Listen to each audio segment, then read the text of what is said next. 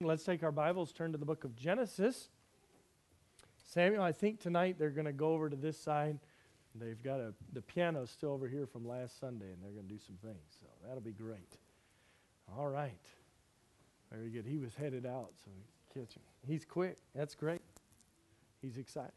All right, Genesis chapter number six. We've been moving along in our study here on foundations and I think it's very interesting how, in these first several books of the Bible, or several chapters of the first book of the Bible, we see many things that took place that really set the foundation for everything else that has taken place throughout all of history. Uh, last time we were together, which was two Sunday nights ago, because we were in our uh, praise and thanksgiving time last Sunday night, we asked the question, why death? I think it's very important to remind ourselves that uh, even though death, while it was a punishment, it was also a means by which God would bring about the future atonement for our sins because Jesus Christ would give his life to pay for our sin. And death is a wonderful example and evidence of the truth of creation happening in the way that God said that it did. Uh, because if there was death prior to the fall, and there would have to be death prior to the fall if there were uh, the evolutionary process or the gap theory or other things that are often proposed. It would require that there be death before the fall. If there was death before the fall, then death would not be the means by which God would be able to use to bring about the atonement for our sin. The reason being is, is that death was the result of sin, is what the Bible teaches. And so if there was death prior to the fall, that would mean that death was not a result of sin. And so that was something that we looked at and really thought about as we understand why God did things the way that He did them and how important it is for us even to this day. But as we move on forward into the book of Genesis, uh, we want to look tonight, I want to look tonight at Genesis chapter 6 specifically because there's a big turning point that takes place here. We had the creation, and then we had sin, right? The fall. And now we come to this great catastrophe or this great flood that's spoken about in Genesis chapter 6, 7, and 8. And we really want to focus tonight on chapter 6. Notice what's coming uh, to pass, as it says in verse 1. And it came to pass when men began to multiply on the face of the earth, and daughters were born unto them, that the sons of God saw the daughters of men, that they were fair, and they took them wives of all which they chose. And the Lord said, My spirit shall not always strive with man, for that he is also, that he also is flesh. Yet his days shall be an hundred and twenty years. There were giants in the earth in those days, and also after that, when the sons of God came into the daughters of men, and they bare children to them, the same became mighty men which of old, men of renown. And God saw that the wickedness of man was great in the earth and that every imagination of the thoughts of his heart was only evil continually. And it repented the Lord that he had made man on the earth, and it grieved him at his heart. And the Lord said, I will destroy man whom I have created from the face of the earth, both man and beast and the creeping thing and the fowls of the air, for it repenteth me that I have made them. Verse 8 But Noah found grace in the eyes of the Lord. Heavenly Father, as we take some time to consider Genesis chapter 6 tonight, and as we see time marching on, and as the sin has uh, just become overwhelming in the world at this point in history, and as you bring about the judgment of the flood, but Lord, I pray that we would see throughout it, the underlying grace that you showed to Noah is the same grace that you show us today. Lord, help us as we be- that we would benefit from this study of your word together tonight. In Jesus' name, amen. Well, I read the first eight verses of Genesis chapter 6 with a little bit of fear and trepidation, knowing that there are quite a few interpretational challenges in these first verses. And if you've studied any of these passages out, you know there are a number of things that are questions. I'm not going to be able to answer all of those fully tonight, but I do want to at least go through and highlight them so you know what they are and let you know what I believe on them And if you want to have further discussion about it later, I'd be more than happy to do it because I think some of these things do matter as we, can, as we consider them. We see right in the beginning of the chapter as uh, there are lots and lots of children being born. The first question that often comes up is found in verses 2 and 4 specifically, as it talks about the sons of God and the daughters of men. And people often ask, well, who were the sons of God and who were the daughters of men? And I would tell you, there's not exact clear um, reference to this throughout Scripture, so this is not a position I would die on, okay? I just go ahead and preface it by saying that, that I would be 100% dogmatic on because it's very difficult to be able to say this is absolute what it's saying and it couldn't say anything other than this. And uh, if you have a position like that, that's okay. You can still be part of our church. I think we can still be friends. But it is interesting to think about some of the possibilities. One of the possibilities that people think are that the sons of God are referring to angels, and that these are angels coming down and having children uh, with, uh, with humans. So you have the sons of God, some would say refer to angels, and they're having children with uh, human beings. And uh, so that's why we have the giants, and as it's talking about the mighty men which were of old, men of renown in verse 4. I personally find that that view tr- a little bit challenging because nowhere else in any of Scripture do we ever see angels having children. We don't read that angels are, are males and females and that they're having babies and all those kinds of things. I understand the wording, the Hebrew word here, sons of God, is a little bit of a challenge here and could mean an angel in some places. But I don't feel that way just because practically I think we would probably see some of that repeated in other places. Um, but that's one view that some people take. If you take that view, I don't think it really changes uh, the whole rest of Scripture for you or anything else. So it doesn't mean that you're, you're just a crazy person if you really, really feel like that's the way it has to be. Uh, but here, as it's speaking of the sons of God, I, I think you can really also read this as just those descendants who were descending from, from Adam. So we had the descendants, so these were human beings having children with other human beings, is, is how I would read this. And, uh, but we had, I think one thing that's interesting to notice that helps us understand this maybe better is at the end of verse 2, it says, They took them wives of all which they chose. So it seems like they were probably building their own harems here. There were these men who were very powerful men, who it refers to as, as these giants and men of renown who, because of their power, they just took wives of all which they chose. They just said, I'm, I'm powerful and I can have a lot of wives, so that's what I'm going to do. Um, but that's one issue there. So, really, I think the main question comes down to is are these angels or are they not? I don't personally believe that they are. If you do, it's okay. I think we can still be friends and go on down the road together. Again, I don't think it makes a huge issue either way. The bigger thing that you're going to notice, though, that this comes down to is found in verse 5. Because it says in verse 5 that God saw that the wickedness of man was great in the earth and that every imagination of the thoughts of his heart was only evil continually. Now, in these days in the Old Testament, were there giants? We know that's true. David faced a, a giant, Goliath. The children of Israel, when they went into the land of Canaan, they talked about how they were like grasshoppers because there were giants in the land. We know that there were some very large people at this point in time. Did they have some sort of superhuman abilities? I don't think so, based on Scripture. Again, maybe there's room for that, but I don't think this is, you know, the, the early superheroes that later descended and, you know, find their way into sort of the modern day sci fi genre of, of movies and books and comics and things like that. What, what I do think you had is people who were living a really long time. The gene pool was still very pure at this point. There hadn't been a lot of disease and sickness because there hadn't been much time for genetic mutation, all these things.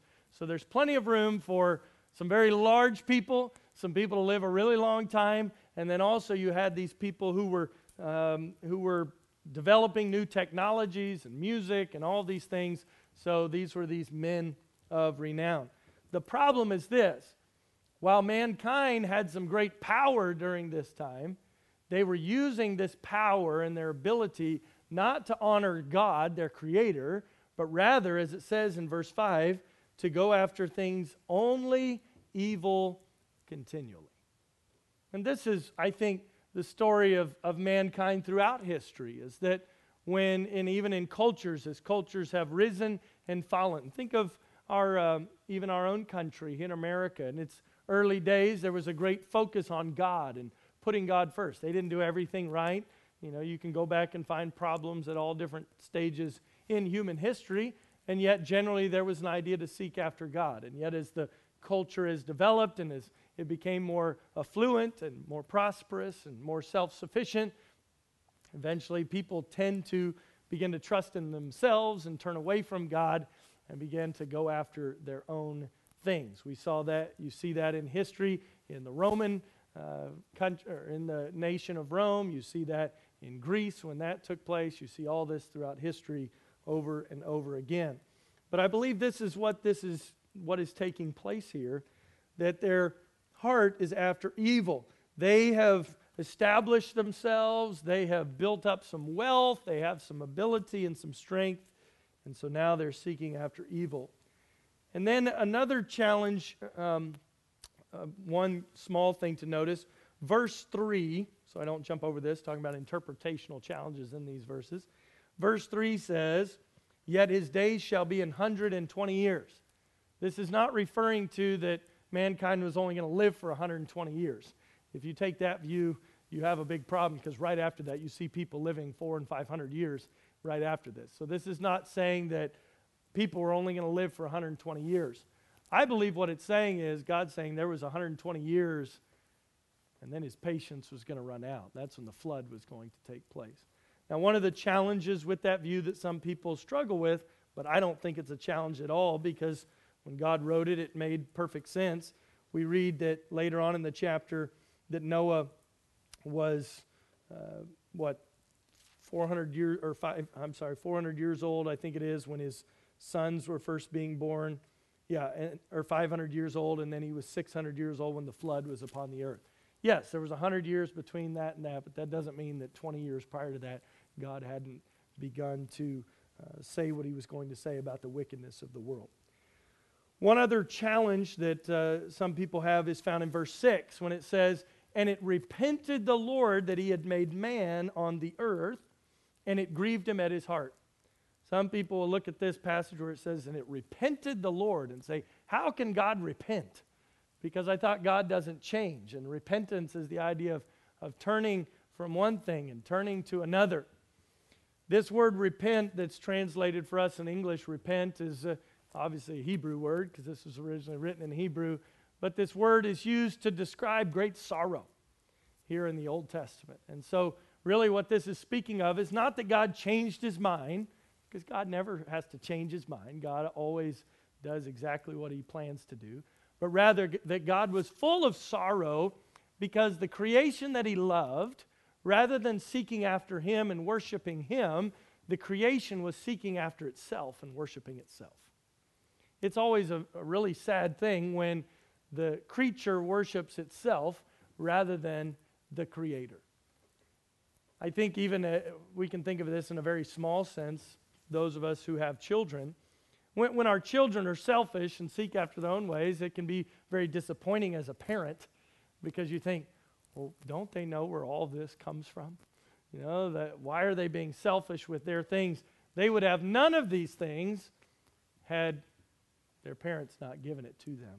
How much more so is God sorrowful when we, as His creation, rather than glorifying Him and putting Him first with what we have, instead seek after our own way and do our own thing?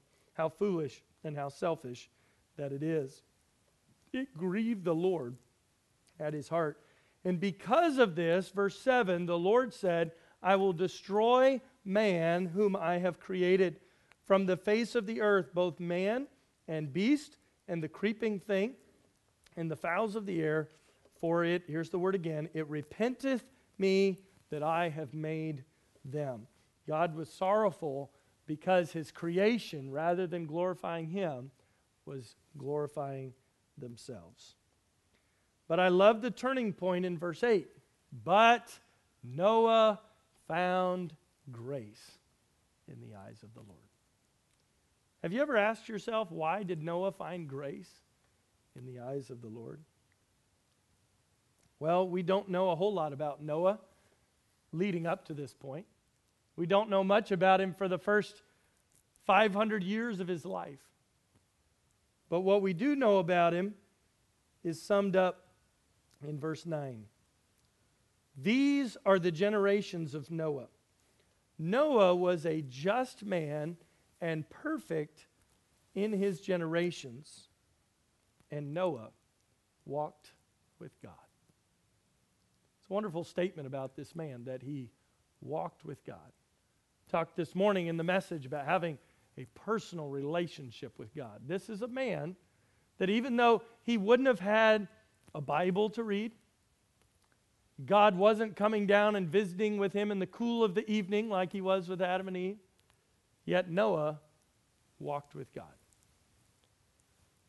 What Noah knew about God had to be far less than what we are able to know about God because Noah didn't have the full scriptures that we have. Noah would have just had what was passed down to him through the generations before him. Now it's interesting because of the long lives of people Noah could have been very closely, you know, he would have known, like uh, his, let's see, I think it'd be his great grandfather, if I'm right, Enoch. And he had Methuselah. I think it's Lamech, then Noah. So he would have known his great grandfather Enoch. Enoch, I think, lived long enough that he would overlap with Noah. Enoch was a man who walked with God, the Bible says. And he walked with God so closely that Bible says Enoch didn't die, that God just took him. He was not, because God took him. So Noah is a man who, even though everybody else around him is doing wickedly, and we won't get into it tonight, but you'll see, uh, Lord willing, next week, Noah wasn't a perfect person either. He did some things wrong as well. Yet Noah was a man who walked with God.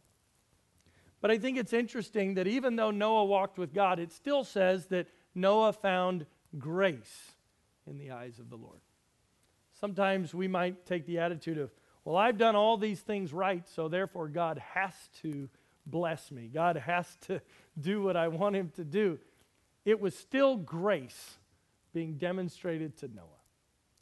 Grace is a gift, it's something given to us that we do not deserve. And God showed grace to Noah, and he didn't have to.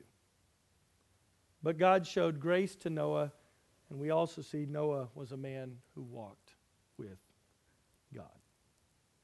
As you continue to look down in the passage here, we see Noah's three sons mentioned in verse 10 Shem, Ham, and Japheth. We see the corruption and the violence in the world as it's spoken about. And we see then in verse 13 that God speaks to Noah. It says in verse 13, And God said unto, the, unto Noah, The end of all flesh is come before me, for the earth is filled with violence through them. And behold, I will destroy them with the earth. Make thee an ark of gopher wood. Room shalt thou make in the ark, and shalt pitch it within and without with pitch. And this is the fashion which thou shalt make it of. The length of the ark shall be 300 cubits, the breadth of it 50 cubits, the height of it 30 cubits a window shalt thou make to the ark, and in a cubit shalt thou finish it above. And the door of the ark shalt thou set in the side thereof, with lower, second, and third stories shalt thou make it. And behold, I, even I, do bring a flood of waters upon the earth to destroy all flesh, wherein is the breath of life from under heaven, and everything that is in the earth shall die. But with thee will I establish my covenant. So we see the grace of God being played out as he comes to Noah and he gives him a responsibility. Noah, I want you to build an ark, and here's what it's going to look like. And then he says to Noah, I'm going to destroy every living thing off of the earth. And then he says in verse 18, I'm going to establish my covenant with you. He says, And thou shalt come into the ark, thou and thy sons and thy wife, and thy sons' wives with thee. And of every living thing of all flesh, two of every sort shalt thou bring into the ark to keep them alive with thee. They shall be male and female, of fowls after their kind, and of cattle after their kind, of every creeping thing of the earth after his kind. Two of every sort shall come unto thee to keep them alive. And take thou unto thee of all food that is eaten, and thou shalt gather it to thee, and it shall be for food for thee and for them. Verse 22, I think, is very key. Thus did Noah. Think about this. You're Noah, you're living in this day and age, everybody around you is doing wickedly. You're trying to do right. As far as we know, he's the one guy trying to follow God. God shows grace to Noah. God speaks to Noah. God says to Noah, Noah, I want you to build this ark. Do something that's massive. Build this uh, giant boat. I want you to, you're going to gather all these animals and your family and bring them into the ark with you. And I'm going to make my covenant with you. And it says very simply, Thus did Noah, according to all that God commanded him. So did he. Just to make a personal application to our own lives, I think this ought to be our attitude when it comes to the Word of God. Noah's living in a day where the culture is going completely opposite of God, and yet when God says, Noah, do this, Noah does it. Noah obeys God rather than man. Noah is faithful to do what God says, even though it's completely countercultural, even though it completely seems backwards, and yet who is saved? Noah is saved, the others are not. I think Noah is a, a wonderful picture of, of what the Christian ought to be in obedience to the Lord.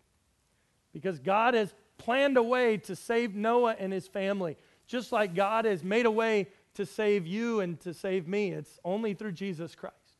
It was only through the ark that they could find salvation or keep their lives in this point, right? And it's only through Jesus Christ can we find salvation from our sins.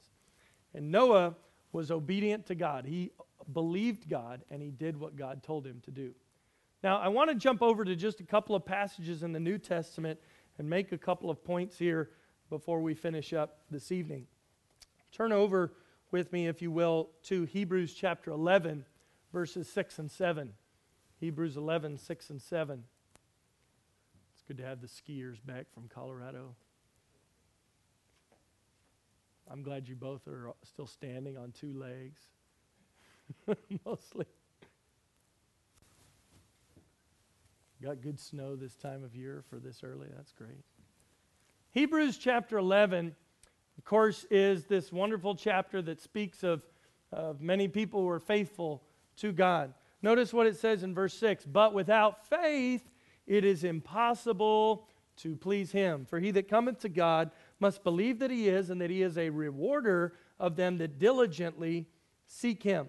Verse 7 By faith, Noah, being warned of God of things not seen as yet, moved with fear, prepared an ark to the saving of his house, by the which he condemned the world and became heir of the righteousness which is by faith. There's a lot in that verse, isn't there?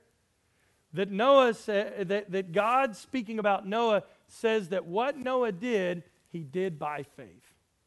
Noah couldn't see what was going to come, he could only believe what God had said. You and I cannot see what tomorrow is going to bring. We can't see what's going to happen a year from now. We can only believe what we've heard God say. And God has said it for us in His Word. And God, as it says in verse 6 of Hebrews 11, is a rewarder of them that diligently seek Him. But notice as, as Noah believes God, and as he does this work, as he prepares the ark, Verse 7 is very interesting because he says he prepared an ark to the saving of his house. By the work that Noah did, walking by faith, trusting God, demonstrating that faith through obedience, he was able to save his house. But notice, he didn't just save his house, it also says he also condemned the world. Because the fact that there was an ark meant that there would be some inside the ark and many outside the ark. Others were condemned through the obedience of Noah. Noah was the means by which God brought about his judgment on the world.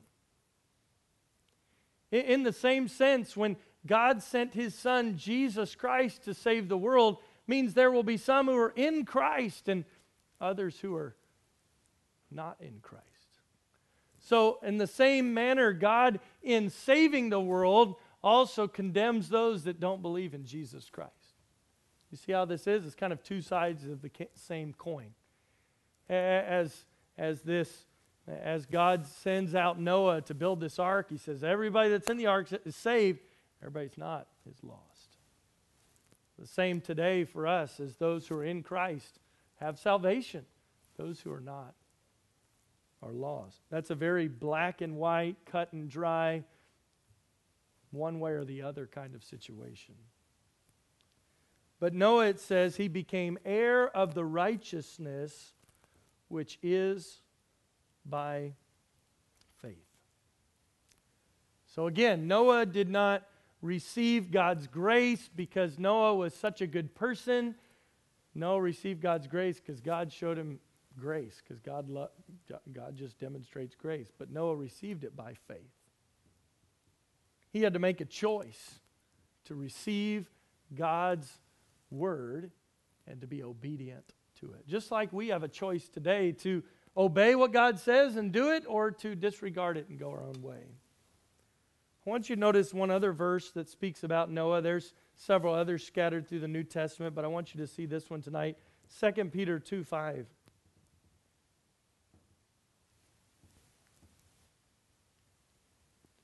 Second Peter 2 5 says, And spared not the old world, but saved Noah, the eighth person, a preacher of righteousness, bringing in the flood upon the world of the ungodly.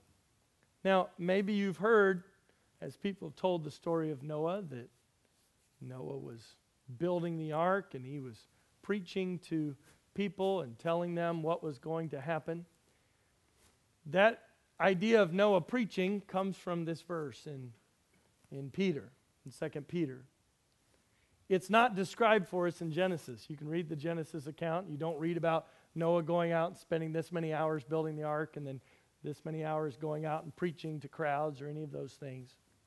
So I think we have to be careful before we imagine Noah holding these great revival services every night and preaching and, and uh, nobody responding. I, I don't think that's what was going on here. A preacher of righteousness is simply one who is declaring the truth, declaring righteousness. Noah was doing this through his actions, and he must have been doing this through his words as well as he interacted with the people around him. He clearly did this with his own family because they got in the ark with him. But nowhere do we read of Noah holding these giant meetings or services. he didn't build some, uh, we don't read of him building some giant amphitheater or something and speaking in there. But there's a hundred years that pass by between when his sons are born and when the flood comes. His sons, we read later on, help him with the ark. So, some point in here, Noah's building this ark. It takes him a long time to build it. Many, many years. To me, that's one of the very interesting things about the obedience of Noah. Because his obedience was not just for a few days, a few months, it was over a span of a hundred plus years, possibly as long as 120 years, because that's what God said that there would be 120 years till the end of their life. That's in the early part of chapter 6. But what we see about Noah, and it's, it's echoed for us over in Hebrews chapter 11, is a man who walks by faith, and he demonstrates his walk by faith as he continues to obey God day in and day out, over and over again. Think about it. We don't know all that Noah knew exactly, but we do know that he understood enough. And as Hebrews 11 tells us, that he was moved with fear. So he knew that this judgment was coming. He knew that this ark must be prepared. He knew that God was going to send this. And so it motivated him to continue to do the work. But I can only imagine what it must have been like to serve God faithfully and to keep building that ark for all those years. He didn't have a lot of support from the other people around them, clearly. Now, I also don't get the idea that Noah was out there with a hammer just by himself. He at least had his boys with him. He could have very easily hired other laborers to work. But the point is, Noah here is doing this work, and he's doing it without the support of the culture. He's doing it really in opposition to what everybody else is doing. Everybody else is doing things for themselves. Noah is doing something that makes no sense unless you believe God. I would challenge you as well with this thought that as Christians, sometimes what we do in following in obedience to God's word doesn't make a whole lot of sense if you remove God from the equation. If God is not there, if, if there's no such thing as sin, if there's no such thing as a literal heaven or literal hell, then the things we do, sitting around hearing messages from the Bible or taking time to study the Bible with somebody else or getting up in the morning and reading our Bibles or spending time in prayer, coming to church, giving money to send missionaries to other places around the world, all that stuff doesn't make any sense. But when you put God in and you say God is really who He is, not because I say it, but because He truly is, whether I say it or not, and God's Word really is what it says it is, then it ought to change everything about us and how we live and how we function. And I think that's what we see about Noah. He walked with God, the Bible says. He truly believed what God had said would come to pass. And because of that, he acted upon it. He walked in faith and in obedience to God. I see some great applications for us as Christians in the 21st century today. We live in a wicked culture just like Noah did. In fact, you can go over in the Gospels and it speaks about how that the return of Christ will come when the days are like the days of Noah were.